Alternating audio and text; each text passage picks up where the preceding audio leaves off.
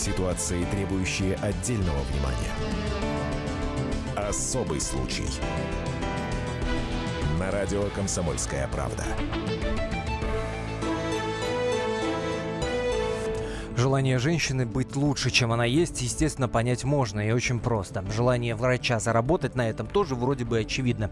Но что-то мне подсказывает, что это не успокаивает людей, чьи родственники пострадали от этих самых действий нерадивых врачей. Анна Спицына хотела всего-то лишь подправить, где-то подкорректировать подбородок. Но бывает так у женщин. Ну что здесь странного? Но это обернулось 10 годами комы. Только вслушайтесь, 10 годами комы. Ее муж, ее дочь не могут с ней толком поговорить, не могут толком обнять, лишь только смотреть, как мучается Анна Спицына. Будем сегодня именно эту историю обсуждать. Пластический хирург, мясник в бегах, так мы ее назвали. Почему его клиники в Москве до сих пор работают? Почему его родной брат до сих пор лечит людей? Кто виноват? Вот такие вечные, казалось бы, вопросы сегодняшняя история нам ставит. Вместе будем разбираться. Екатерина Белых в студии, Антон Арасланов. Это «Особый случай». Особый случай. Муж Анны Спицыной, Кирилл Спицын, в нашей студии. Кирилл, здравствуйте. Добрый день. И наш коллега Александр Бойко, который в этой истории, докопался, я не знаю, уж до сути, не до сути, будем сегодня разбираться, но многое знает об этом. И с разных сторон нам ее преподнесет, что называется, а еще и сам пытался стать пациентом этой клиники, в которой господин Мамедов врачевал. Ну что ж, давайте, что называется, разматывать эту историю с самого начала. Сколько было Анне лет, когда она решилась на эту операцию, захотела, и зачем вообще она ей понадобилась?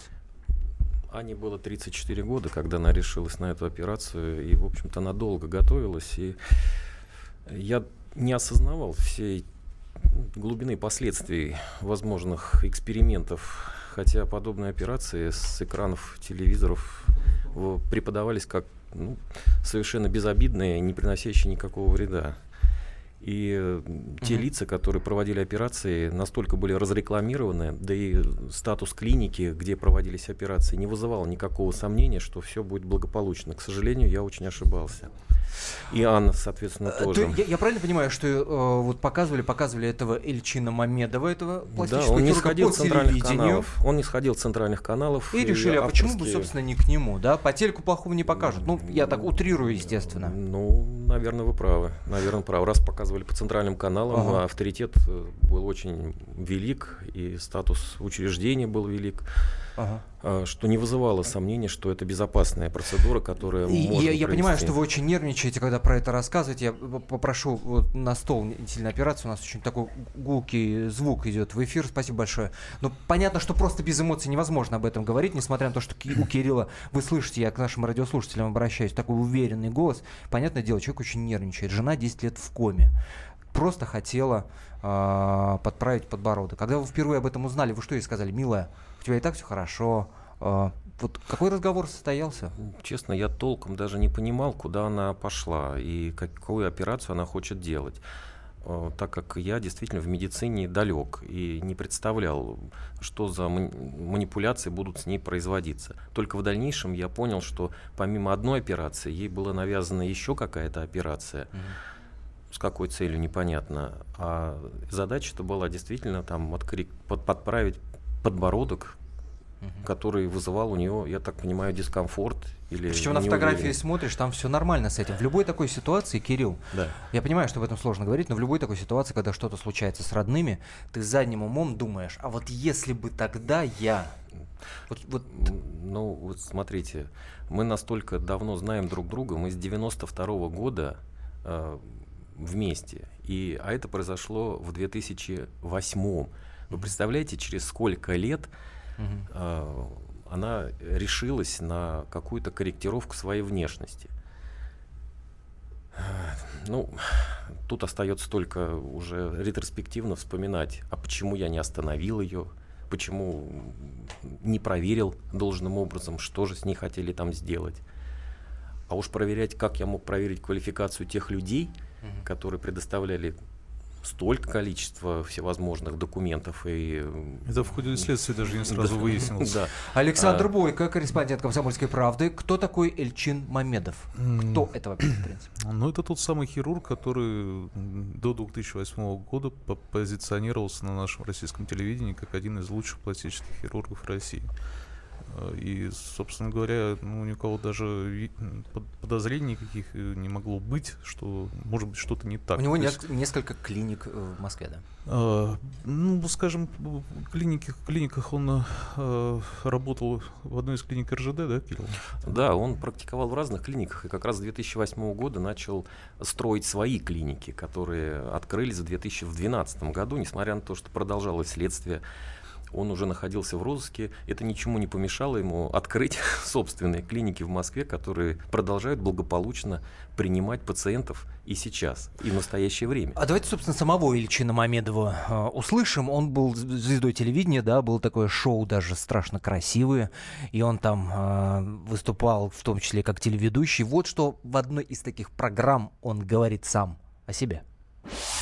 Меня зовут Мамедов Эльчин Велиевич, я пластический хирург, доктор медицинских наук, являюсь членом общества пластических хирургов России. Это сам Эльчин Мамедов, собственно. У него был хороший маркетинг, насколько мы поняли, то есть он был достаточно убедителен в эфире. Скажите, пожалуйста, почему именно он? Ну, это же не один из самых авторитетных персонажей, да? Он, скорее всего, популярен, у него есть паблисити. Была ли какая-то выборка, может, по врачам? Была, конечно. Супруга моя обошла не одну клинику, и только в этой клинике Мамедов убедил ее, что именно он сможет провести то, что хотела провести Анна. То есть это было личное какое-то отношение, это было доверие? Ну, перед операцией я слышал, что она побывала у 2 или у 3 на консультации и почему-то остановилась именно на нем. Выбор пал на Эльчина. Сколько стоила операция, скажите? На тот момент больше 200 000 рублей. То есть это сопоставимо по тому времени с 10 000 долларами, когда доллар стоил около 20 рублей. И то есть отношение было к операции достаточно легкое, несложное, да? Никто не подозревал, что... Я нет, хотя несмотря на то, что сумма для операции достаточно серьезная была, но отношение как самого персонала, так и было совершенно... Ну, никаких сомнений не вызывало, что это совершенно рядовая какая-то небольшая операция, сравнима с походом к зубному врачу либо к косметологу. Я напомню, это Кирилл Спицын, муж Анны Спицыной, которая 10 лет в коме лежит после неудачной пластической операции. А доказано ли в принципе, что Анна в кому впала именно из-за действия этого Эльчина Мамедова? Ретроспективно, уже проведя несколько судебных экспертиз, было проведено больше 7. Вывод был сделан таков, что Анна... Необратимые последствия наступили уже на столе, когда Анну долгое время продержали с низким давлением, что вызвало у нее глубокие поражения коры головного мозга. То есть допустили приступ гипоксии. Проще говоря, головной мозг не снабжался достаточно кислородом. Да. И бесконтрольные подобные хирургические манипуляции на таком низком давлении привели к поражению коры головного мозга, что впоследствии не позволило Анне восстановиться. А что сами они говорят? Почему они не оказали вовремя помощь? Почему оставили ситуацию вот такой вот с низким давлением и продолжали, собственно, операцию? Вы знаете, вот это тоже меня больше всего возмутило, потому что меня полгода вводили в заблуждение всевозможными мифическими версиями произошедшего. Не то у нее какая-то жировая эмболия, не то у нее какая-то патология была, не то у нее еще какие-то врожденные дефекты. Вы знаете, показатель того, что 10 лет человек находится в коме, и кроме коры головного мозга, основное состояние у нее в порядке, говорит о том, что настолько был здоровый и сильный человек, что говорить о какой-то патологии и врожденных, это просто...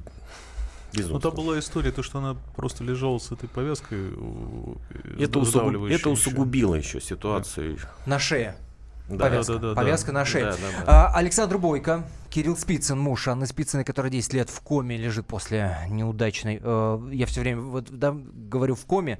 Ну, подробнее о состоянии мы поговорим обязательно. И после небольшой паузы, которая буквально пару минут продлится, самого Эльчина Мамедова услышим. И анестезиолога, который с ним работал. По их версии, кто виноват. Особый случай.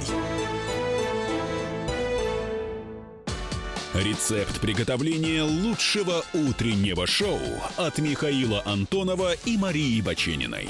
Это очень просто. Берем главные темы из интернета.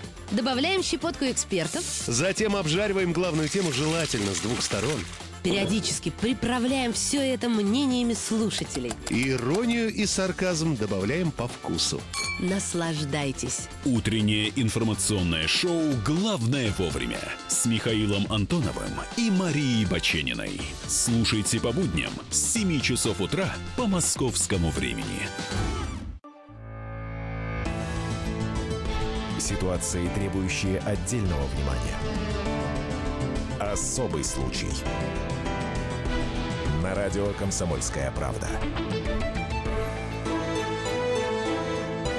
В студии Екатерина Белых и Антон Арасланов. Сегодня говорим об истории Анны Спицыной, которая уже 10 лет, ну, практически, будем говорить, в коме. Практически в таком, в овощном состоянии после пластической операции, которую провел некий Эльчин Мамедов, звезда телевидения.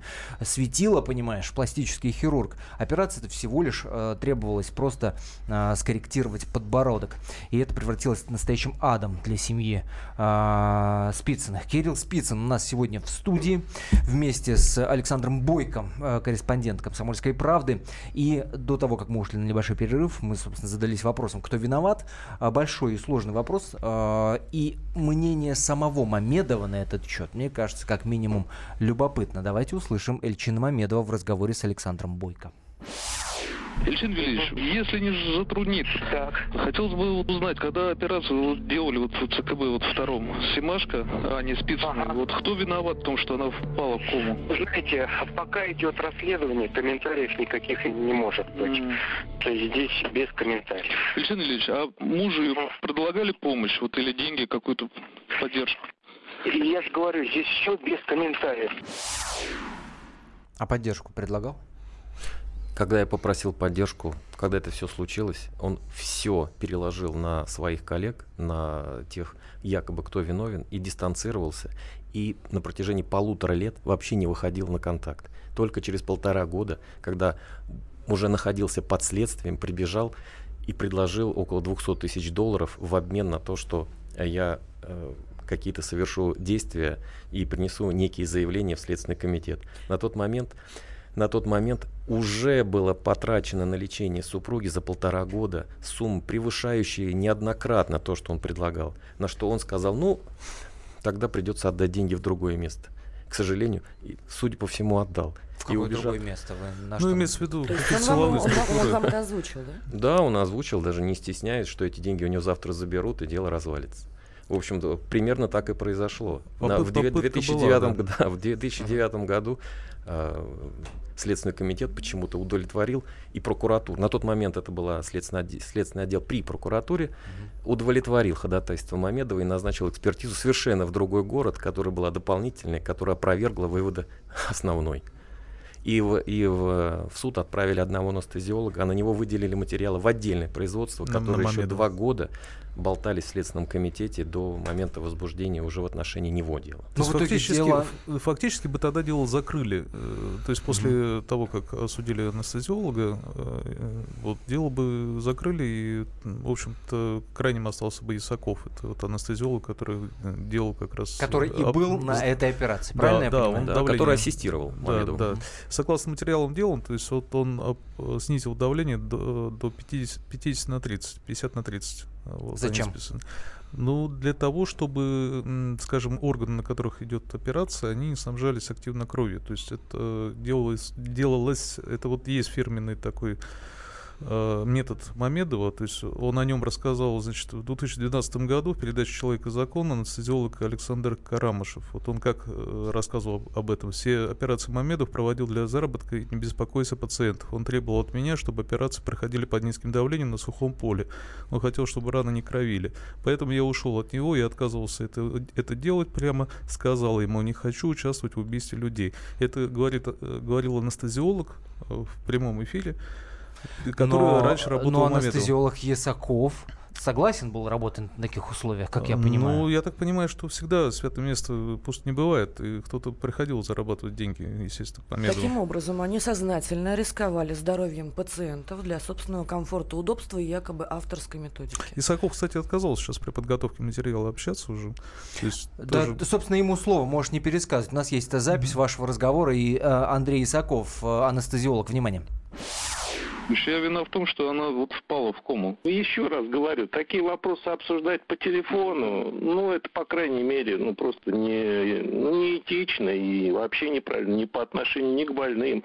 А потом, понимаете, в чем дело? Многие медицинские вопросы, на самом деле, настолько простыми, как кажется, ни специалистам не являются. Комментировать такие достаточно тонкие вещи, это...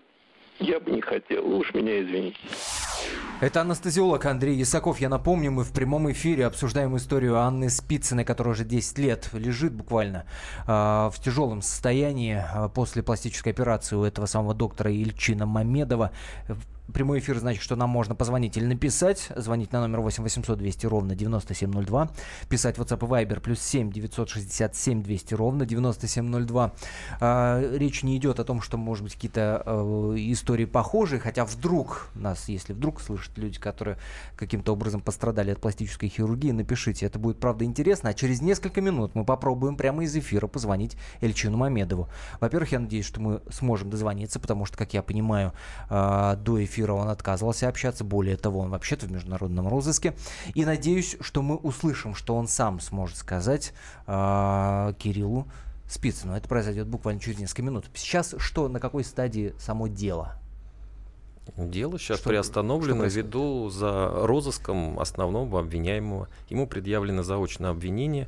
Он заочно судом выбрана мера пресечения в виде заключения под стражу, и он покинул территорию России и находится на территории Азербайджана, о чем и не скрывает. И благополучно работает в клинике, в частной медицинской, проводит пластические операции. Кирилл, правильно я понимаю, что его клиники в Москве функционируют, и сейчас в Москве в этих клиниках оперирует его брат? Да, те клиники, которые он строил для себя еще с 2008-2009 года, которые оборудовал, достаточно шикарные клиники. Там колоссальные деньги какие-то вложены. Вот, они продолжают работать и, очевидно, приносить неплохие деньги. В одной из клиник я побывал накануне, перед тем, как подготовить материал.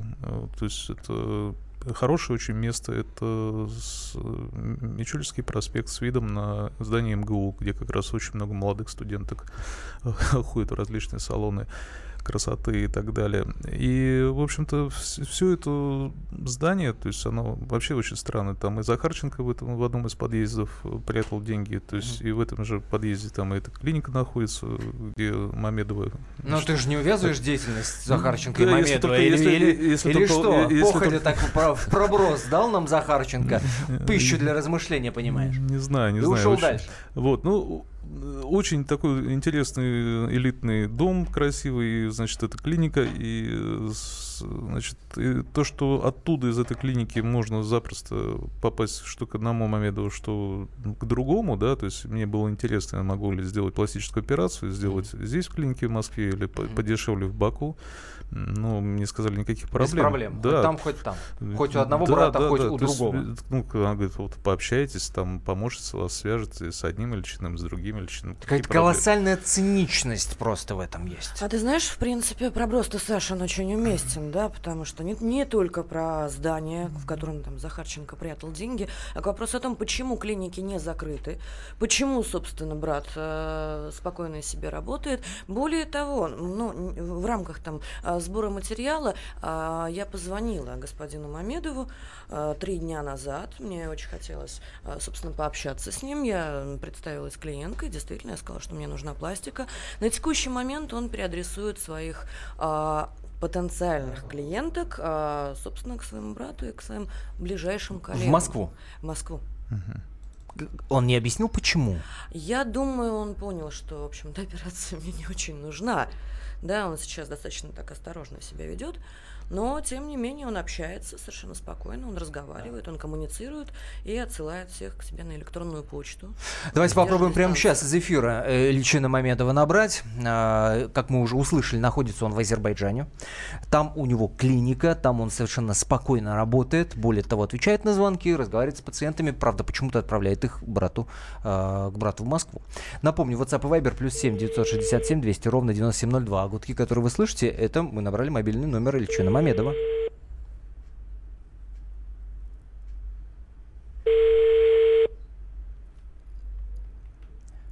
Я думаю, интересно, возьмет ли трубку. Вряд ли в Азербайджане он вот прям вот сидит и в интернете слушает радио «Комсомольская правда». Хотя, может быть, увидев, так сказать, анонс нашего эфира, он оперирует, интересно. Нет, он... Может быть, он видит на мобильнике московский префикс, московский код? Раньше все наши... Возможно, но до этого разговаривал. Раньше наши все материалы обсуждались, по крайней мере, его пресс-службы. Вот очень многие женщины писали комментарии, что Эльчин меня хорошо проапеллировал. Вот я всем счастлива, всем довольна. То есть таких откликов было намного больше, чем каких-то... Чем негативных, да? Да. Не берет трубку, я так понимаю, да, Эльчин Мамедов? Давайте еще раз попробуем после небольшой паузы, тем более, что мы уйдем на перерыв, он, каких-то 4 минуты продлится, вы услышите свежий выпуск новостей. После вспомним и другую историю, связанную с другой фамилией, Максимом Нестеренко, пластическим хирургом. История, как две капли воды, практически похожа на историю Анны Спицыной. И подробнее Екатерина Белых расскажет сразу после выпуска новостей. Не переключайтесь, это «Особый случай» на радио «Комсомольская правда». Особый случай. Главное аналитическое шоу страны. Михаил Владимирович Юрьев, Михаил Владимирович Леонтьев, Илья Савельев. Это «Главтема». Они знают, как надо. Мы несем свою миссию выработать мысль о том, как должно быть. Программа «Главтема» на радио «Комсомольская правда». Слушайте в прямом эфире каждый четверг с 20:00 по московскому времени.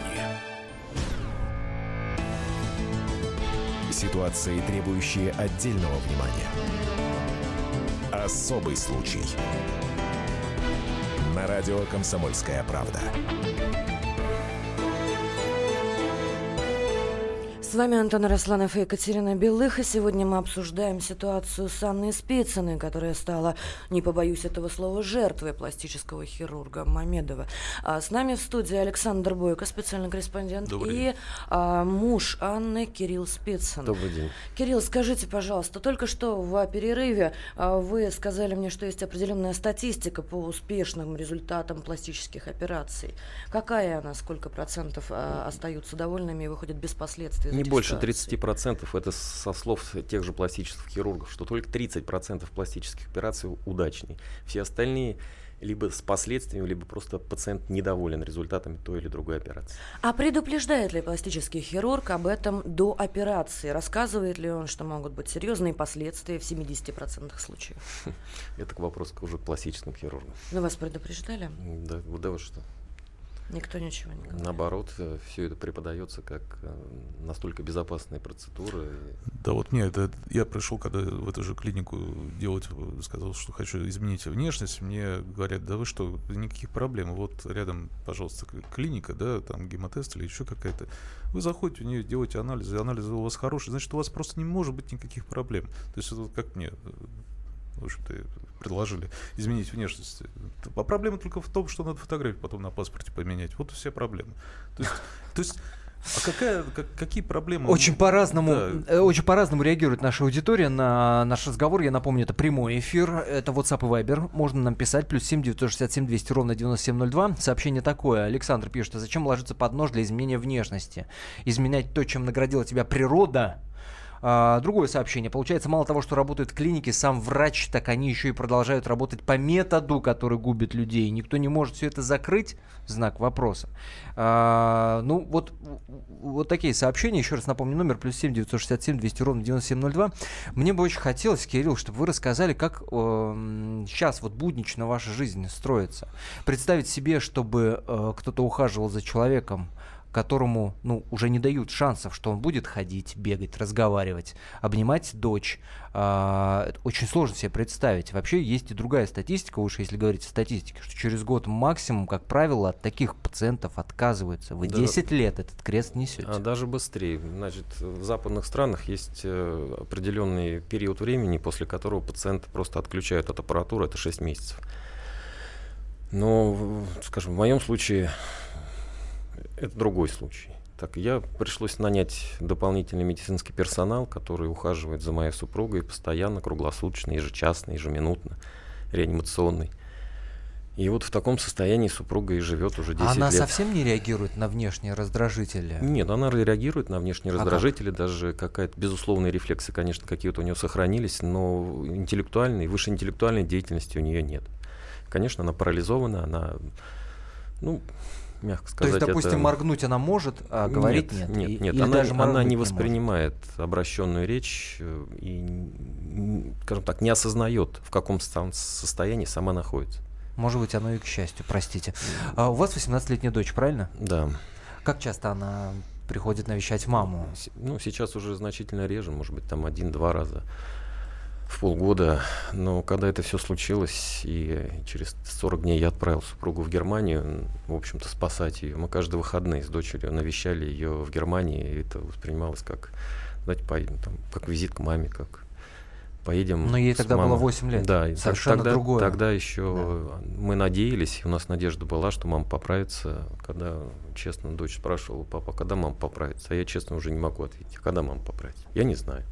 Сейчас она не задает таких вопросов? Сейчас уже не задает. Сейчас она все понимает?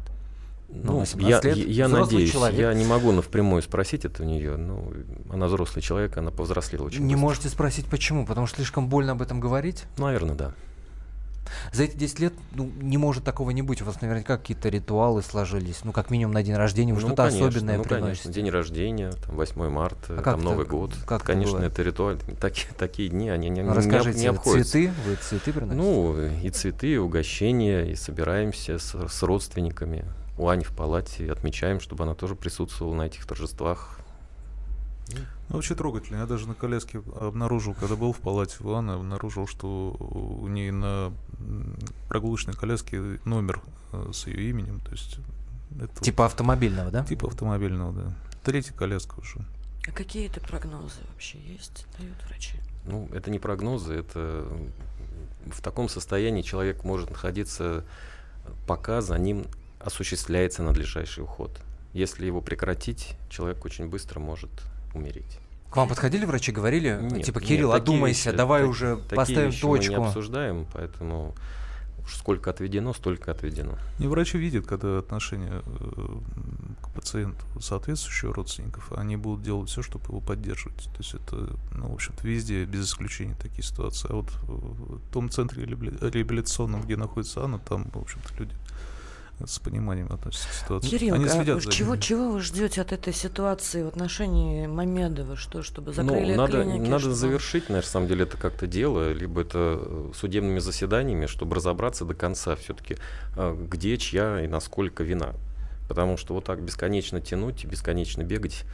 Мамедов сам себя наказал. То, что, скажем так, послушался своих советчиков и убежал, и объявлен был международный розыск, это я тоже считаю, что достаточно серьезное наказание для человека, который не к этому стремился, а построил в Москве клиники, которые сейчас благополучно работают.